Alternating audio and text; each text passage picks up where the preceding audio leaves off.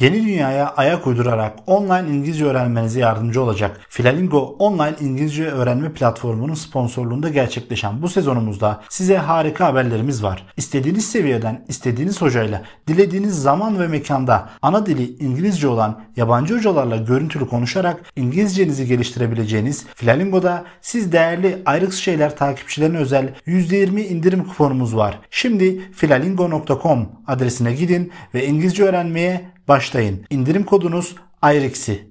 Evet, kıymetli dinleyicilerimiz ve kıymetli izleyicilerimiz, hepiniz Ayrıksı şeylerin 5. sezonuna hoş geldiniz. Tabii bizi daha çok podcastlerimizden tanıyan dinleyicilerimiz şaşırmış olmalılar ki kıymetli izleyicilerimiz nereden çıktı? Daha önceki sezonlarımızda sizlere bütün podcast platformlarında sesimizi duyurmaya çalıştık. Belirli konularda, derdimiz olan konularda sizlere dijital içerikler ürettik. Bu yeni sezonumuzun ismi Başkalarının Hayatlarını Yaşayanlar. Bu ismi duyduğunuz zaman aklınızda çok farklı fikirler tezahür edebilir ama biz size bu sezonumuzda çok farklı bir içerik hazırladık. Öncelikle burada benim size bahsetmek istediğim, geçmişten bugüne insanlığın geçirmiş olduğu evrelerden hareketle bazı hususlar var. Bunu sizlere bir nebze de olsa aktarmaya çalışacağım. Burada bir anlam bütünlüğü sağlamaya da çalışıyoruz. Bu insanlığın geçiş evrelerini anlattıktan sonra en sonunda konumuz çok farklı bir yere bağlanacak ve hiç düşünmediğiniz, bugüne kadar belki de hiç aklınızın ucundan dahi geçmeyen bir sonuçla karşılaşacağınıza inanıyorum. Öncelikle ilk insandan günümüze kadar siyaset felsefesi çok fazla söz söyledi. Bunlar insanoğlunun geçirdiği evrelerde süzülerek bugüne kadar geldi. Psikoloji içerisinde yoruldu, yoğunlaştı ve daha çok da sosyoloji içerisinde ele alınarak çeşitli düşünürlerin fikirleri olarak karşımıza çıktı.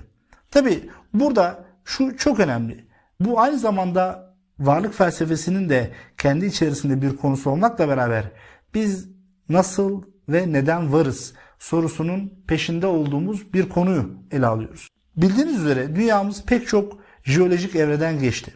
Henüz bilmediğimiz milyonlarca doğa olayı sonucunda insan denilen canlı varlık dünya üzerinde yaşamaya başladı.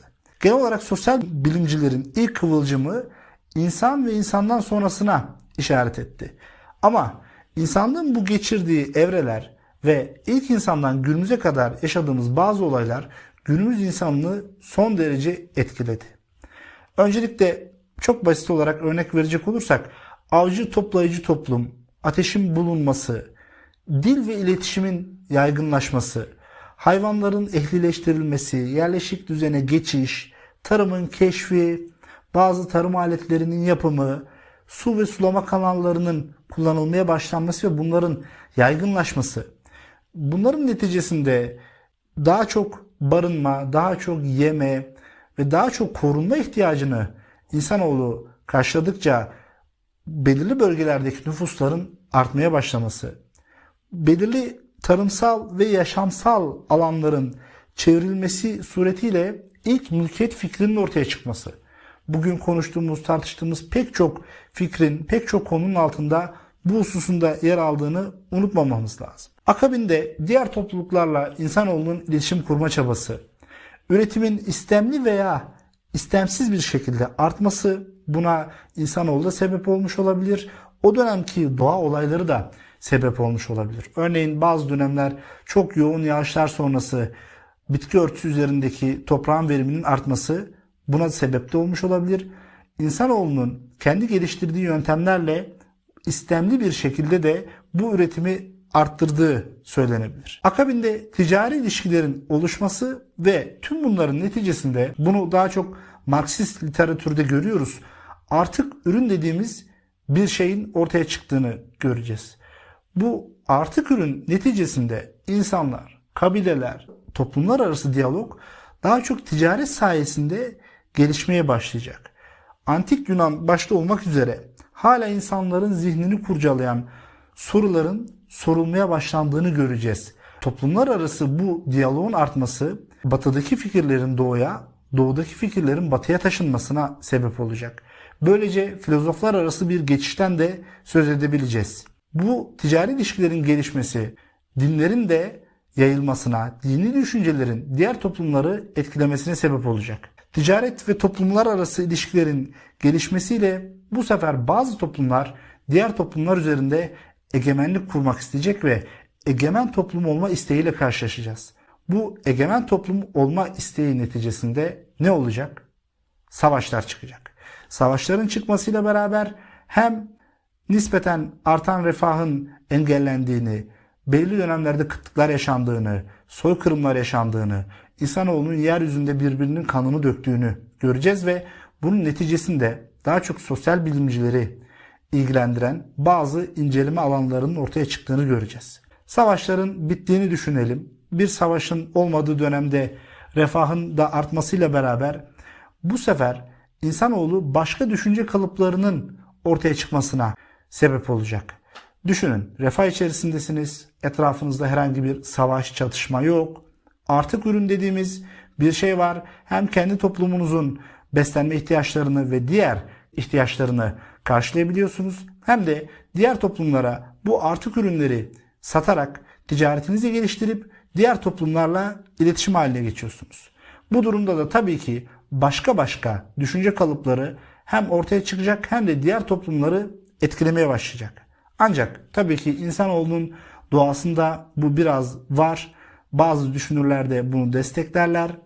Bu doğamızdaki çatışma ve savaş içgüdüsü sebebiyle dini öğretiler bazı dönemlerde din savaşlarının ortaya çıkmasına sebep olacak. Bunu daha çok Avrupa'da din savaşlarını göreceğiz ya da buna mezhep savaşları da diyebiliriz. Tabii savaşlar sebebi ne olursa olsun bu egemen toplum olma isteğinden de hareketle egemenlik alanının da değişmesine sebep olacak. Yani biz sadece savaşarak belirli maddi imkanları elde etmekle kalmıyoruz. Aynı zamanda egemenlik alanımızı da değiştirmiş oluyoruz. Egemenlik alanının değişmesi insanoğlunun ve o toplumun üretim araç ve gereçlerinin de el değiştirmesine sebep olacak. Bir coğrafyada egemen olan toplum o coğrafyanın maddi kaynaklarını, manevi kaynaklarını, yeraltı, yerüstü zenginliklerini ele geçirip bunu çeşitli şekilde kendi teknolojisi içerisinde ele alarak üretim araçlarıyla ve gereçleriyle bu egemenliğini pekiştirmek isteyecek.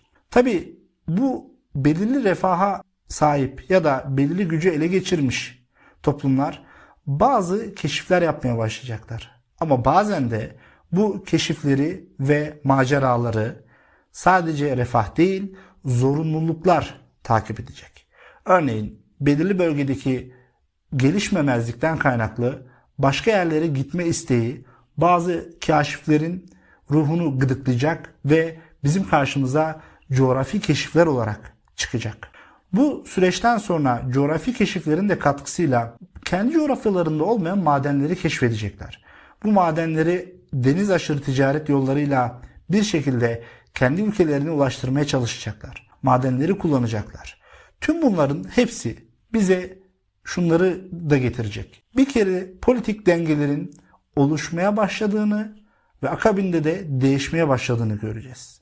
Buluşlar, coğrafi keşifler bize sonunda sanayi devrimi ile baş başa bırakacak. Sanayi devriminden sonra bizi tabii ki bambaşka olaylar takip etmeye devam edecek. Çünkü insanoğlunun bu süreci asla bitmeyecek. Günümüzde de bitmiyor. Neler olacak? Bazı isyanlar ve başkaldırılar olacak.